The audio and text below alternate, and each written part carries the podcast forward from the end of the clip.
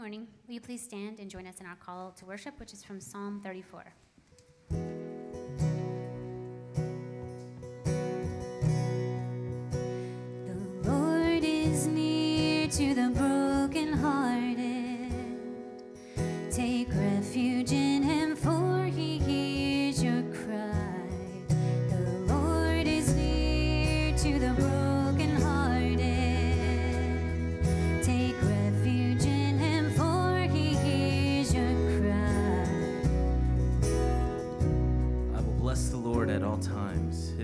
Shall continually be in my mouth. My soul makes its boast in the Lord. Let the humble hear and be glad. O magnify the Lord with me, and let us exalt his name together. I sought the Lord, and he answered me and delivered me from all my fears.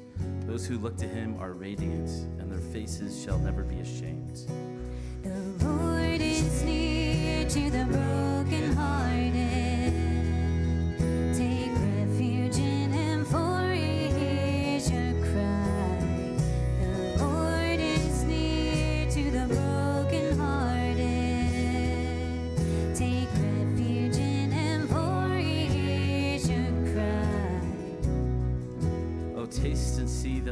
is good. Blessed is the one who takes refuge in him. The eyes of the Lord are toward the righteous, and his ears toward their cry.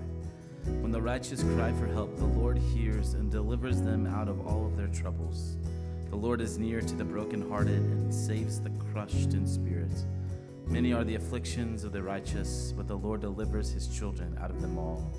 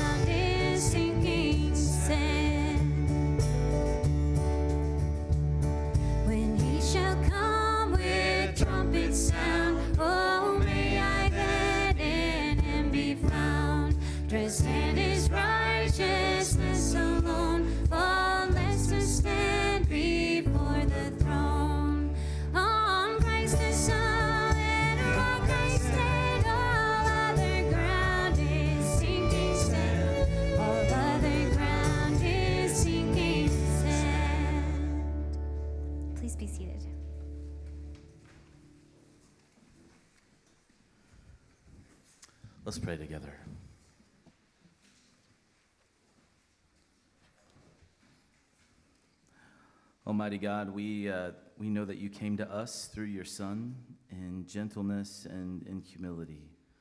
You're the one who ate and drank with sinners, not as one posturing power or position.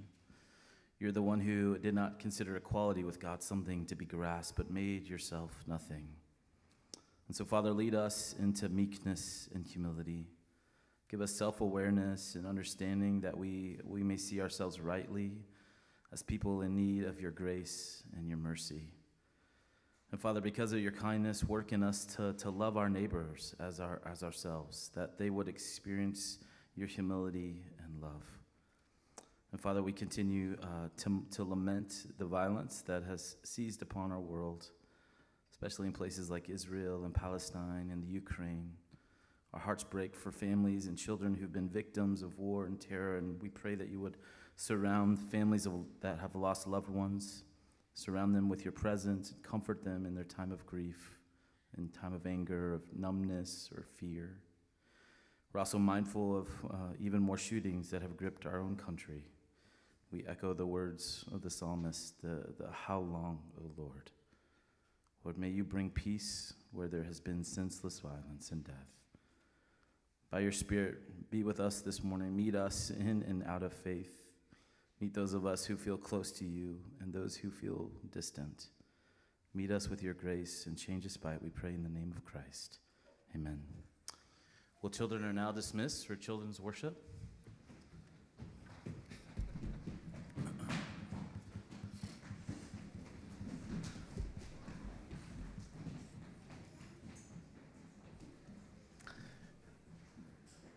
Well, we turn now to our time of confession, uh, where we acknowledge with God our sin and our need of Him. We'll do this together as a church and then have a time of quiet personal confession. This is what God told His people I'm the Lord your God who rescued you from slavery in the land of Egypt. You shall not commit adultery. Lord, thank you. Nothing is hidden from you. You call us to faithfulness and to present our bodies as living sacrifices to you.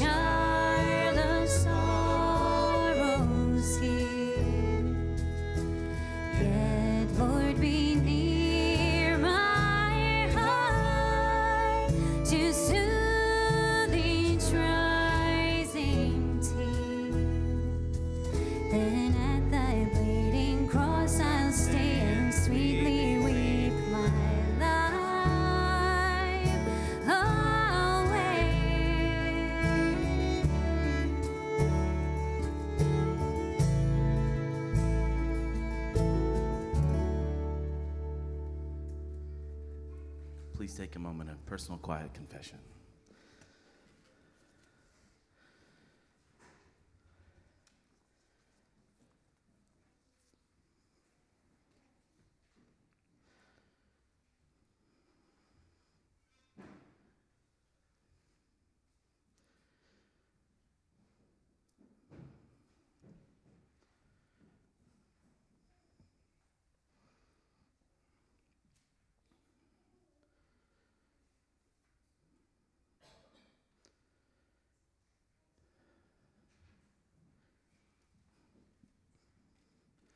Father, we uh, come to you in sin and weakness.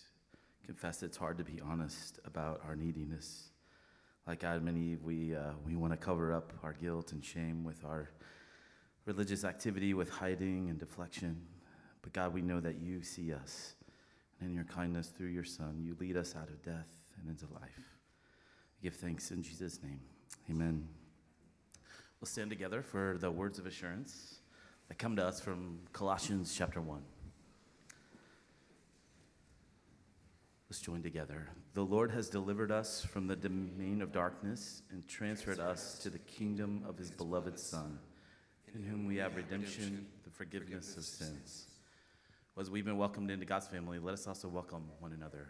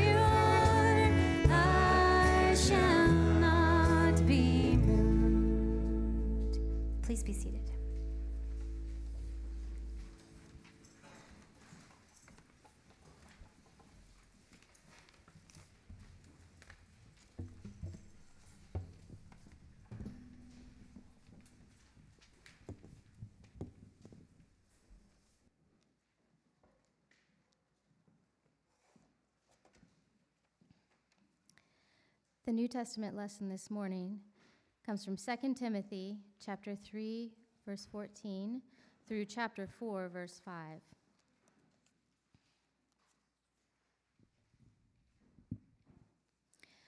You, however, continue in the things you have learned and become convinced of, knowing from whom you have learned them, and that from childhood you have known the sacred writings which are able to give you the wisdom that leads to salvation through faith, which is in Christ Jesus.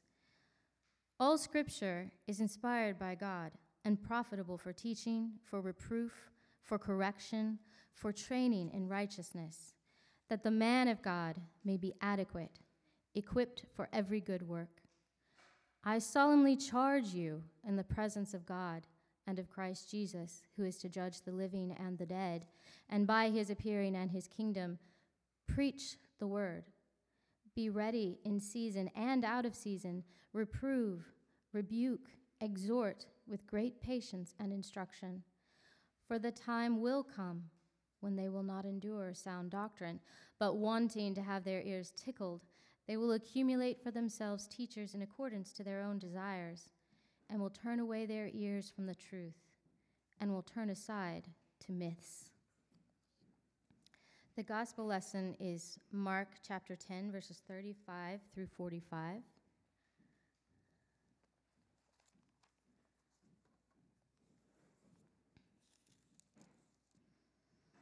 And he said to them, What do you want me to do for you?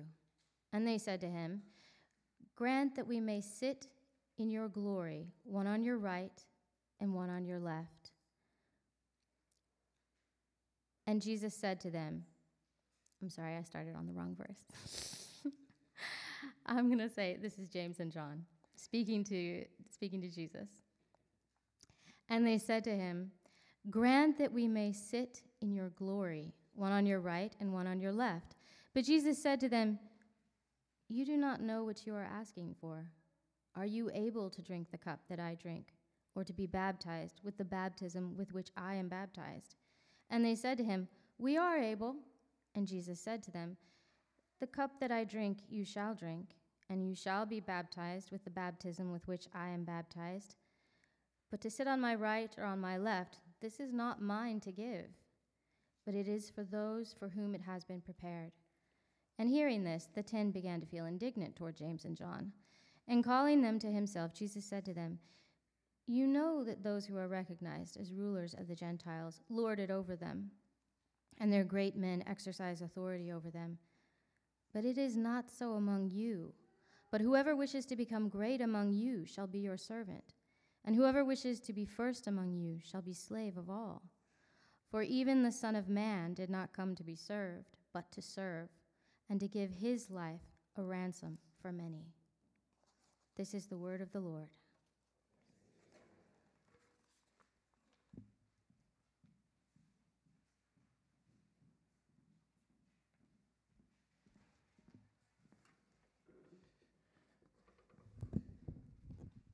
Thanks, Laura, for reading uh, from the scripture.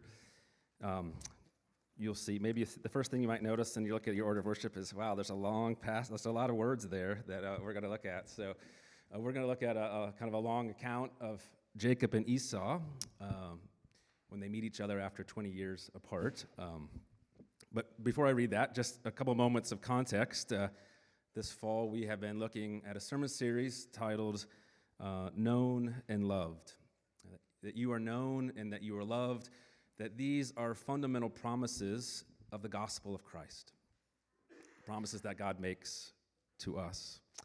And as part of reflecting on these promises and how they speak into our life, we've been looking at passages in Genesis to kind of look at the human story and how does God's story speak into that. We looked at Adam and Eve and saw that humans are made to be seen. Humans are made to be known. They had this experience of being naked and unashamed before each other. That, that all of us are made to live in connection with God, with ourselves, with our neighbors, with creation.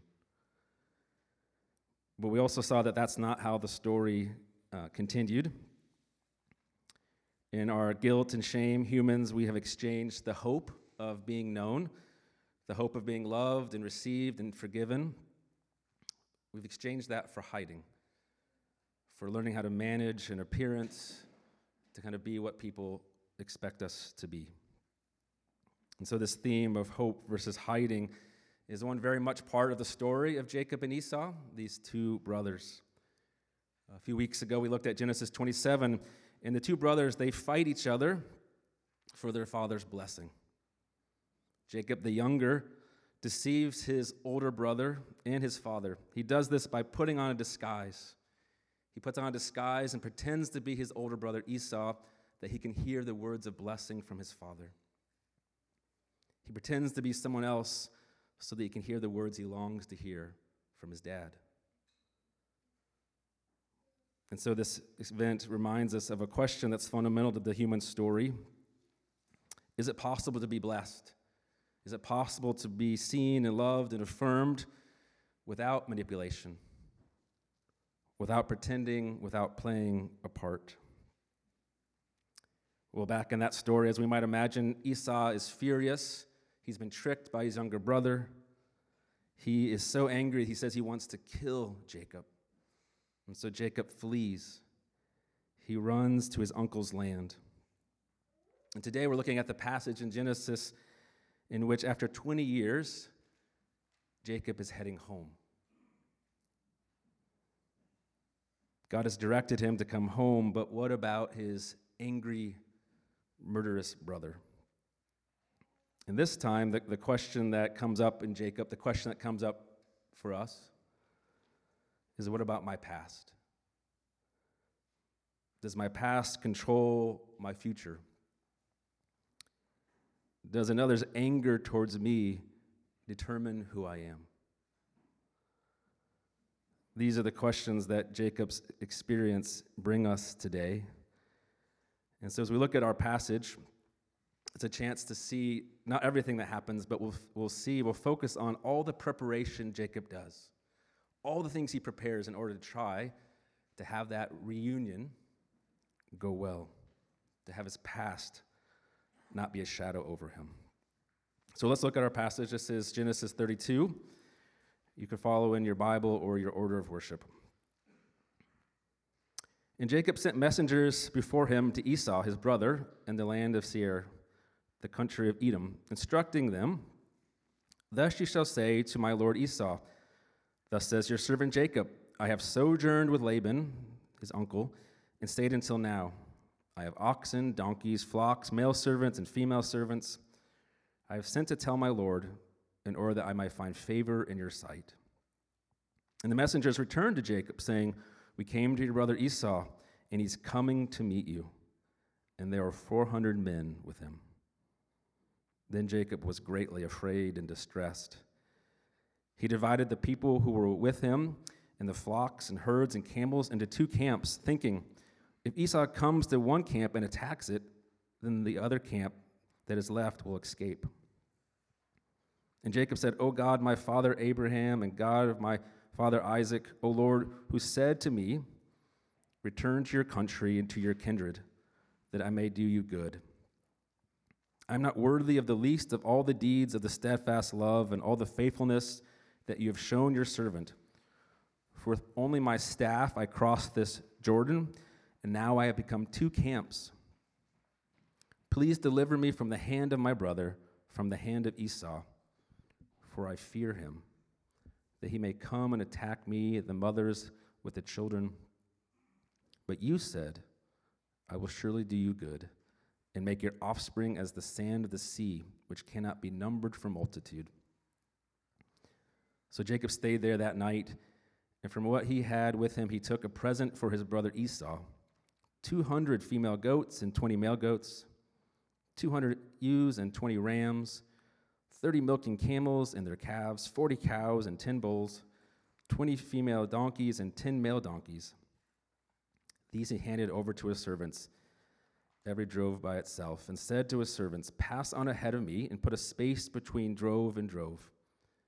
He instructed the first, When Esau, my brother, meets you and asks you, to whom do you belong? Where are you going? And whose are these ahead of you? Then you shall say, They belong to your servant Jacob. They are a present sent to my lord Esau. and moreover, he is behind us. He likewise instructed the second and third and all who followed the droves. You shall say the same thing to Esau when you find him. And you shall say, Moreover, your servant Jacob is behind us. For he thought, I may appease him with the present that goes ahead of me, and afterward I shall see his face. Perhaps he will accept me. So the present passed on ahead of him, and he himself stayed that night in the camp. The same night he rose and took his two wives and two female servants and his eleven children and crossed the ford of the Jabbok. He took them and sent them across the stream and everything else that he had. And Jacob was left alone. And a man wrestled with him until the breaking of the day. And when the man saw that he did not prevail against Jacob, he touched his hip socket, and Jacob's hip was put out of joint as he wrestled with him. Then he said, Let me go, for the day is broken. But Jacob said, I will not let you go unless you bless me. And he said to him, What is your name? He said, Jacob. Then he said, "You sh- Your name shall no longer be called Jacob, but Israel, for you have striven with God and with men and have prevailed. Then Jacob asked him, Please tell me your name. But he said, Why is it that you ask my name? This is the word of the Lord given for our good. Well, um, as we look at this long account, I want us to look at two parts of Jacob's experience and how they might speak to our experience as well. First, his calculations, and then second, his wrestling. His calculation, and then his wrestling. So, starting off with his calculations, I am a, a big soccer fan, and I also love a good documentary. You can ask my family, I often suggest it to no avail. But I, I was very excited when I saw that Netflix put out a docu-series, a term that I wasn't really that familiar with, a docu-series about David Beckham, a famous English soccer player. Maybe some of you know that name. So I've been watching some of that, and in the second episode, he talks about this event in his career in which he made a significant mistake. During an important game, he gets a red card. He gets ejected from the game because after getting pushed to the ground by a player from Argentina, he kicks at that player. He kicks at him out of anger, and he's sent off the field. England went on to lose the game, and many of the English fans blamed David Beckham. They were filled with anger, and, and his experience was very sad. A lot of verbal abuse that he received. And in this sadness, that now 48 years old, David Beckham, he st- speaks of that moment and says, I wish there was a pill that you could take to erase certain memories. I wish there was a pill that you could take that would erase certain memories. Maybe you can relate to that desire. And I mentioned that for Jacob to go home, to go back to where he was from, meant a return to his past. For 20 years, 20 years, he's lived with the memory of how he cheated his brother. For 20 years, he's wondered does Esau still hate me? Is home even possible? But now he's convinced that God directs him to go back, and so Jacob makes a plan. And, and, one of the things that we'll notice is this length of what I just read, all the detail that's there, is to point out all the planning, all the kind of calculating that Jacob is doing. And he sends a messenger to his brother Say to Esau that your servant Jacob, who's been with Uncle Laban, he's, he's coming. And I have oxen and donkeys and flocks and servants. I've sent a message that you might, you know, I have favor in your sight. Jacob's language is humble, but what, he, what he's really trying to say to Esau is that he's wealthy. Listen, brother, I'm not returning to take your stuff. I'm not returning to get the inheritance. I'm doing okay. So he sends this message hoping to kind of ease the path, but he gets one back. His messenger say, "We spoke to your brother, and he's coming to meet you, and there's 400 men with him." What? Right? You can imagine Jacob's response 400 men. And our text tells us that he is greatly, exceedingly eh, fearful, that he is distressed. What could this mean? When thinking about this passage, there's a, a, a, quote, an article that came to mind that says, Fear comes naturally to human beings. Fear comes naturally to human beings. I can relate to that. Can, can you? We can go about our daily lives, go about our business, go about all sorts of responsibilities, but we are filled with all kinds of worries, all kinds of fears. Things that are small and things that are great. Fears that we might not be on the right path, fears that we don't know what the right thing to do is, fears about relationships, fears about uh, our well being or those that we love, fears about money or about success. Jacob is greatly afraid. His reaction to this fear is to plan, to try to be clever, to seek a sense of control by all his calculations. Like I said, this detail of our passage is almost strange to the extent to kind of grasp, help us grasp the, the scrambling of Jacob's mind. Like, what can I do to make this work out the way I want it to? We see this in the past. In the past, he made his way with his family by playing a part. He wore a disguise, he manipulated others. He did what he needed to do in that moment. And now he calculates. He comes up with strategies that would protect him or help him defer to his brother.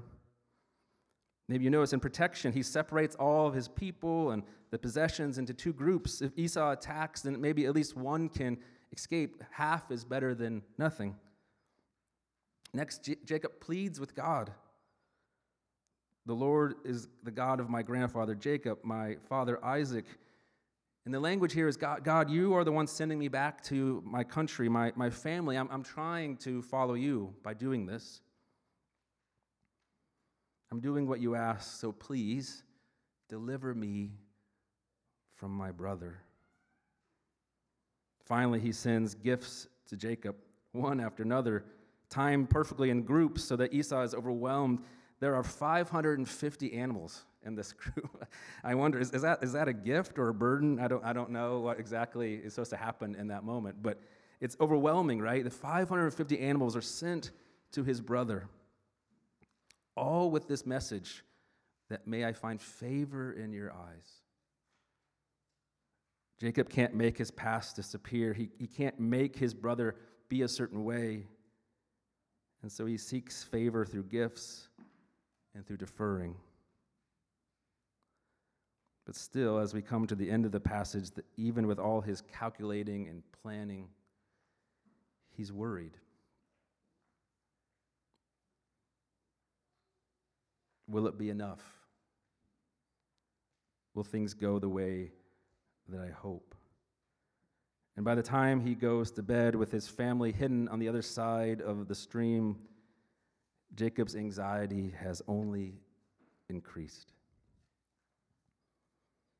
And so Jacob's experience of the questions of his past and whether they control his future, the questions of his brother's anger and whether it determines who he is, we're invited to see and to even maybe relate to the calculating and the planning that he hopes will make things be okay. But not only is there calculation in Jacob's experience, there is also wrestling. There's also wrestling. See, our second part I want us to look at is that J- Jacob is trying to sleep. He's by himself at this point. He's sent everybody else away, hiding. He tries to sleep, but he wonders what tomorrow will bring. Will Esau accept my gifts? Will he still be angry? What will that mean for me? He sent his family away, but he stays by himself. And in the quiet, he anticipates one meeting. He's worried about meeting his brother, but he ends up with a different meeting. In his fears, he meets a stranger in the night. The identity of the man is obscure and it's mysterious. Only later in the passage does the, it become clear that this hidden one is the Lord Himself. And what we see, and again, we're invited to reflect on our own experience that on the, his way to his past, on the way to his estranged brother, Jacob has to relate to his God. On his way to his brother and his past, Jacob must deal with his God.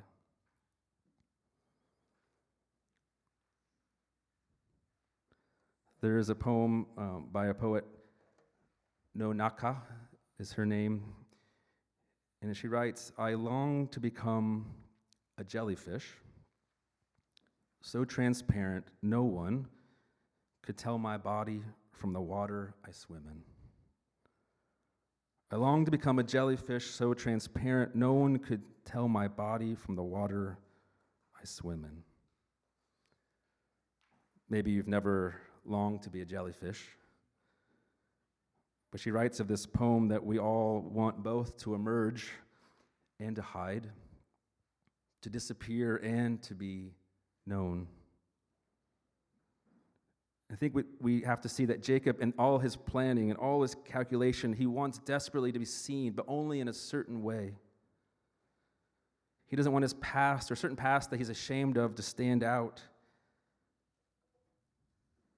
And this brings him not only to make calculations, but it brings him to wrestle with his God. You see, he's made plans, but in this moment, in the night, he has to encounter, he has to wrestle alone. He must encounter God apart from his possessions, apart from all of his success, apart from all his calculations and plans. That's what it means that he's wrestling. And it, strangely, the, our fears, this place of fear for Jacob becomes the very place that he encounters his God. And that might be the same case for you. Our, our fears, our, our longings, our worries about how another person is seeing us, or the anger that they have for us, or, or what our future might hold. Often it's such places that God seeks to encounter, to wrestle with us. Jacob cannot see God, he doesn't know his name in this wrestling. And it underscores that God cannot be controlled, that Jacob, even all his plans, cannot make the situation be exactly like he wants it to be. The fears and uncertainty become the very place to encounter his God. Lord, what are you doing? Will things be okay? Will I feel the shame of these things forever? In his earlier prayer, Jacob offered beautiful words, but in the night, in the night, he wrestles. And he embodies with his very longings the prayer's desire, where he says, Deliver me. I'm so afraid, Lord. Deliver me. In some ways, we could say that, that prayer, deliver me, is the heartbeat, is the most common prayer of the scriptures, of the Psalms. May my life be kept from the anger of those who despise me. May it be that I'm not bound, not captive to my past, to my mistakes, to the judgments of others. Deliver me, O Lord my God. May my path be directed by you. May my life be in your hands not anyone else's.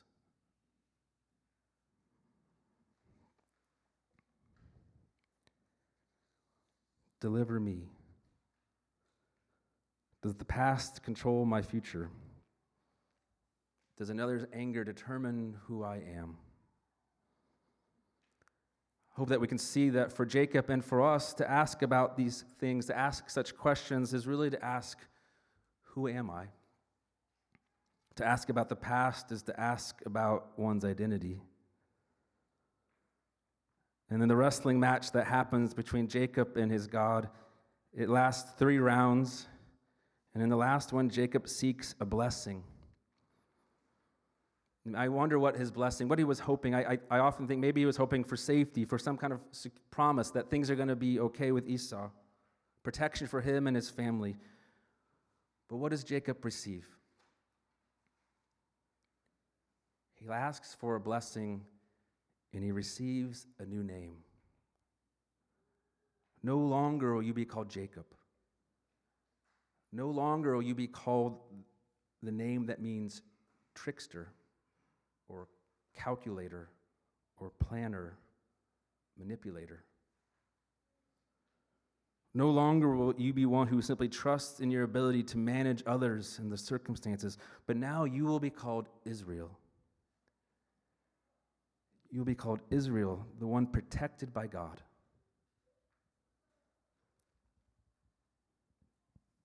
I want us to dwell for a moment on that. Coming face to face with his God, what he receives is a new name. A name that invites him not to the path of calculating, but to the path of trust. You are known and loved, and Christ's name is upon you. This is the blessing of the gospel. Chad, who are you? Are you what you've done, what others think of you? In Christ, you no longer are the one who trusts in your ability to handle all things, but you are the one that is beloved, seen, and known by God. You were forgiven and received. This is the blessing. The blessing brings a new name, and it brought a limp as well. Jacob bears a mark, a change for him that for all will see for the rest of his life, inviting us to reflect that he's not the same. The fear of Esau, the questions of the past, the wondering who he is and what it, what it means, the wrestling with God over these questions, this new name, it brings him to walk not in his power or not in his calculations and plans, but in the strength of his God. And as we close, I just want us to link back to the psalm that we sang in the beginning. For in many ways, Psalm 34 echoes this experience of wrestling and seeing God face to face. For in Psalm 34, it says, All who look to him, all who look to God, are radiant, and their faces will not be ashamed. This is the promise that is again spoken to Jacob.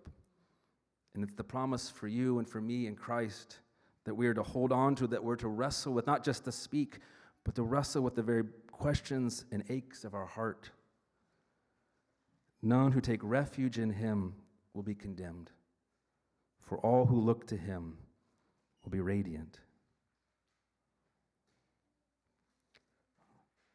Jacob and Esau do meet and they do reconcile. And Jacob says to Esau, his brother, in his face, he sees the face of God. It might have been that he was just saying nice words to Esau, but I suggest that it was that encounter and the fear and the wondering of what would happen that allowed in Esau his danger to become the very place that Jacob encountered his God. I pray too that our past is not something that we ignore, but one that becomes the very place in which we hear God's promises and blessings for us today. Amen. Let's pray. Lord, thank you for your word. We thank you for this account that we hear your word. And we pray, Lord, that it may speak to us, that we may find rest and hope in you. In Jesus' name we pray. Amen.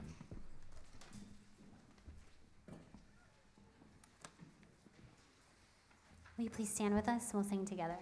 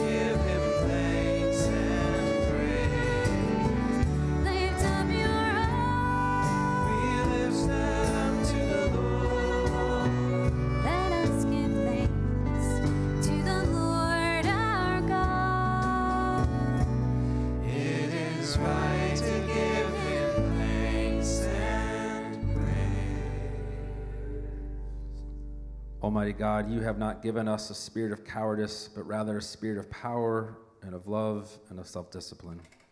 We praise you for your never ending faithfulness as we join with your people on earth and all the company of heaven in the unending hymn.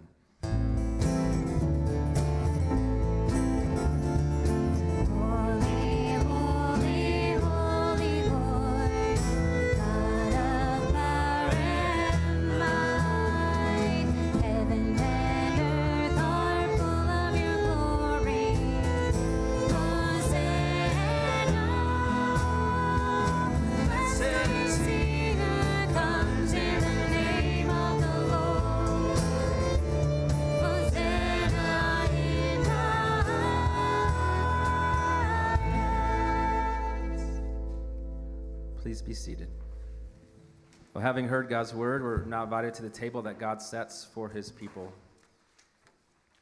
This table is uh, a blessing, the blessing of God. It confirms the promise of the gospel that God sees you, sees you in all your fullness. And in his love, Christ's body was broken and his blood shed, that we may be received and have a place in the family of God. This is the blessing and good news of this table. And so I invite you this day, if, that's who you are, if you know of your sin and have placed your hope not in your doing everything right in the past or the future, but in your, what Christ has done, his broken body and shed blood, if that is who you are, then come and eat. Be part of this family meal of God's fam- family. If you're not yet a follower of Christ, let this table be a witness and an invitation to consider again who God is and the blessing that he has to offer. Let's pray. Lord, thank you for this table. And I pray, Lord, that you set apart this cup and this bread, and that by your Spirit that you would use them to minister to us this day. Lord, you know us, that we come with our fears, come thinking of all that which distresses us. We come with our sorrows and our lament, come with our anger and uncertainties. And Lord, we give you thanks that in your grace and in the significance of Christ's body and blood, that you receive us and speak of forgiveness and of love and of new ways of living. We pray that we would find this in you by your Spirit through the bread and cup this day. Amen.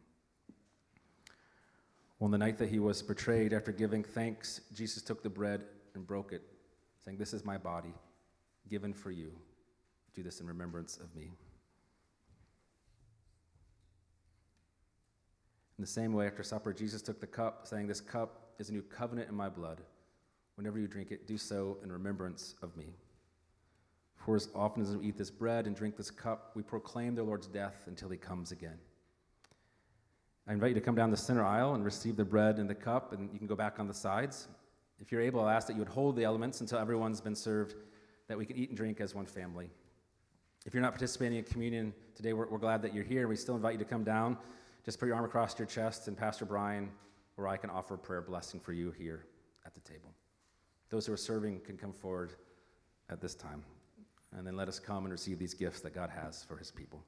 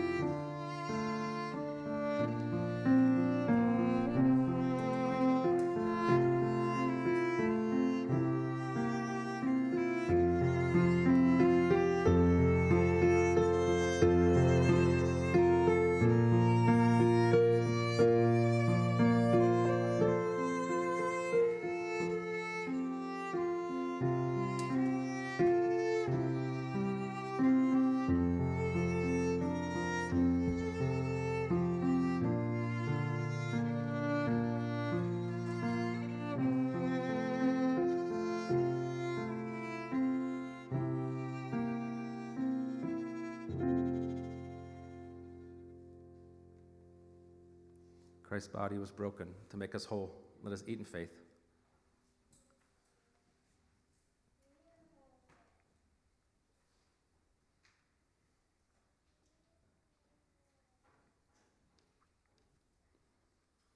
And Christ's blood was shed to cover all of our sins. Let us drink in faith.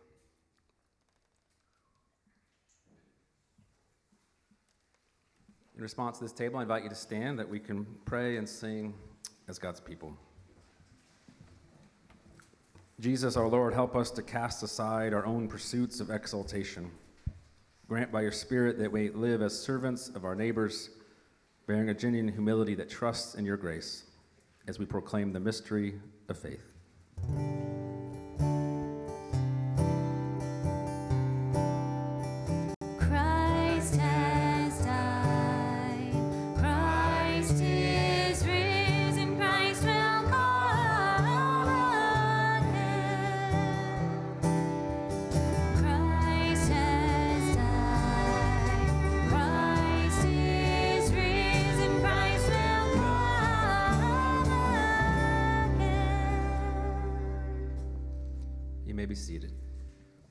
Going to take a moment now to have a time of, of prayer. Uh, you'll see in your order on a regular basis, we have a, uh, one of the leaders in the church uh, lead us in a time of prayer where we can pray for one another, uh, pray for our, our, our city and, and the world around us. So Gina's going to lead us, and she'll lead a time of prayer. Then there'll be a time of quiet. You can offer your own personal prayers. Uh, thank you, Gina.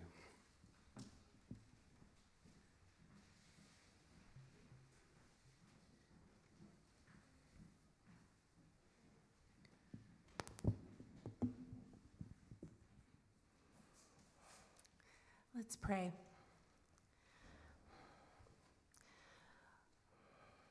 Lord Jesus, we come to you this morning as your children, believing that those who take refuge in you will not be ashamed. It's amazing, it's amazing that you know each one of us and you love us deeply. Whether we feel presentable or messy, whether we had a great week or we're struggling, you love to hear from us. Lord, please help us to trust you with our concerns, our hopes, and dreams. We need your grace.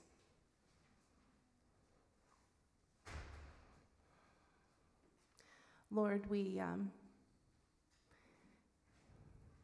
we love this community and we ask you, God, just to hear these requests.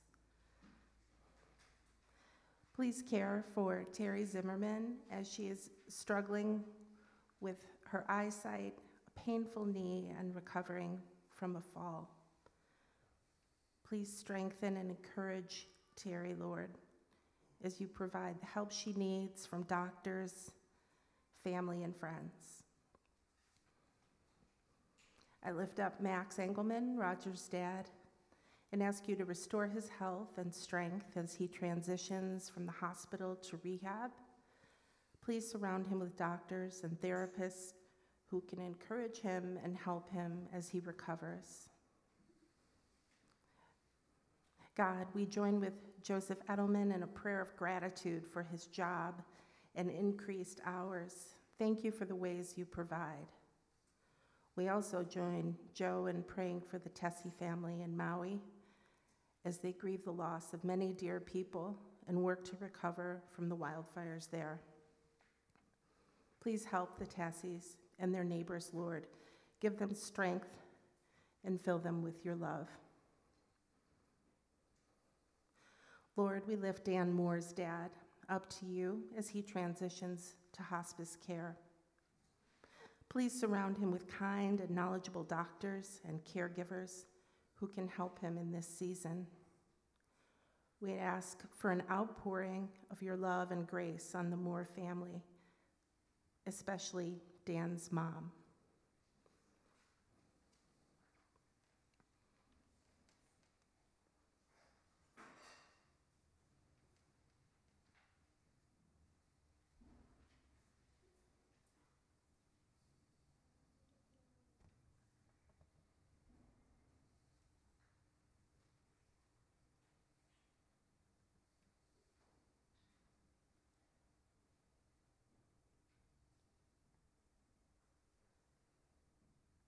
Lord, in your mercy, hear our prayer.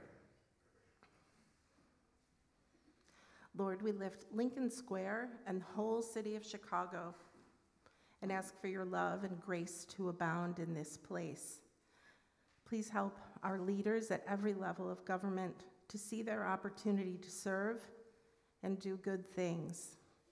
Give them the wisdom and strength to make good decisions, even when it's costly. We ask for your blessing and protection for our most vulnerable neighbors who face food insecurity and homelessness. Help us as the church to reach out in love and share our resources with people in need. God, please strengthen and expand organizations like the Friendship Center, World Relief, and Sunshine Gospel Mission so the seeds of hope and love they plant take root and grow tall to support and care for the people of this city.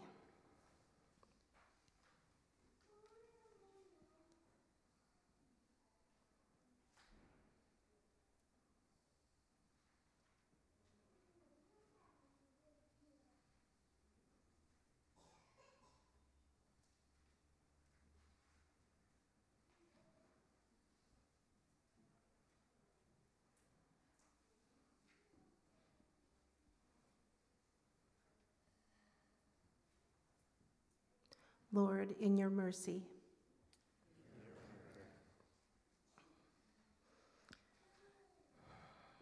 God, praying for the world feels overwhelming. Please guide us and open our hearts as we hold awe and gratitude for its immeasurable beauty, and as we pour out our hearts with great sadness for the pain that is also present.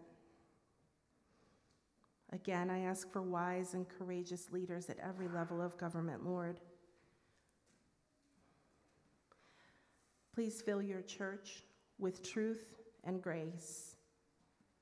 May we be sensitive to your spirit and willing to go where you lead. Please comfort and provide for those who are sick, hungry, lonely, or hopeless.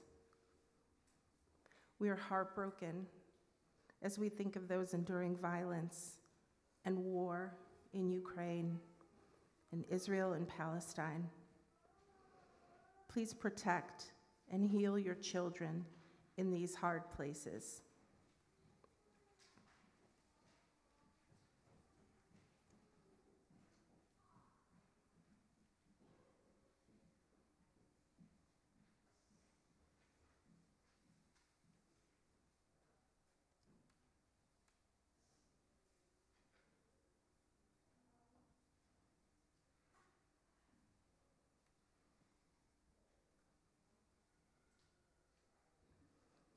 Lord, in your mercy.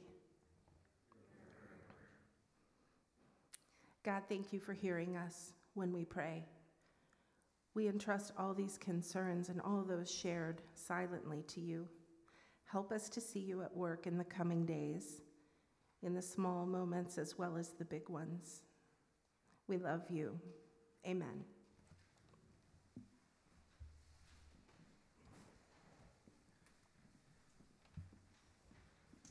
Thank you, Gina. We're going to continue worship through a time of, of giving of our offering. You'll see a note in your order there. Uh, this is a chance for us to respond to God's generosity. Uh, I invite the greeters to come forward, and there will be a, a gray basket you can put your communion uh, cup in, and then also then a silver offering plate in which you can give a gift. If you'd like to do that, uh, you'll see a note in your order also that if you'd like to give, you can do that online um, uh, through the church's website or by text. Uh, but also just welcome again. That glad that we can gather and worship together today. Um, there's a couple, one, a couple notes uh, there on the center aisle, the chair in the center aisle. There's a, a, a black pad there. If you're sitting in that uh, center aisle seat, I invite you to pick that up and fill it out and pass it down that you can um, record you're worshiping with us and, and see who else is, is joining you. If you're visiting, welcome. Glad that you can be here today. Uh, then after the service, uh, there is a time of, of coffee and bagels. Uh, they're right behind you. It'll be outside by the playground. Hope you can stay after. It'll be a chance to connect and get to know one another better but it's right after the service. Um, the last thing I'll just remind you of is that As Will mentioned, there's, uh, you can pick up the, a box in the back if you'd like to participate in our fall day of service, to provide a meal for a family at Waters. So you can uh, grab one at the back table and sign it out with, with the number of the tag that you get. Uh, if you have questions, Will will be back there to answer any questions you have. Let's continue worshiping the giving of our gifts to God.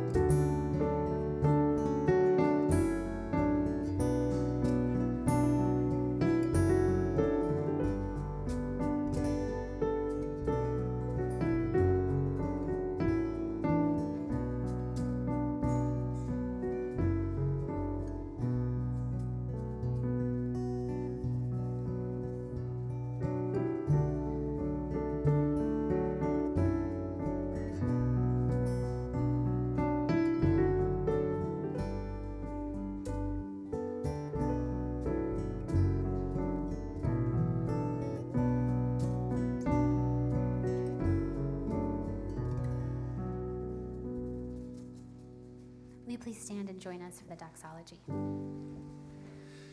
Praise God from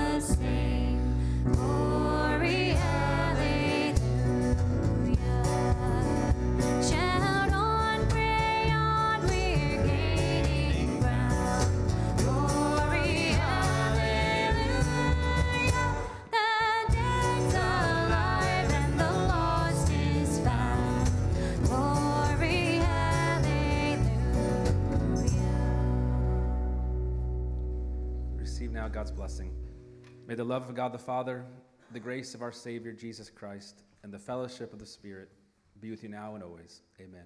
May go in peace.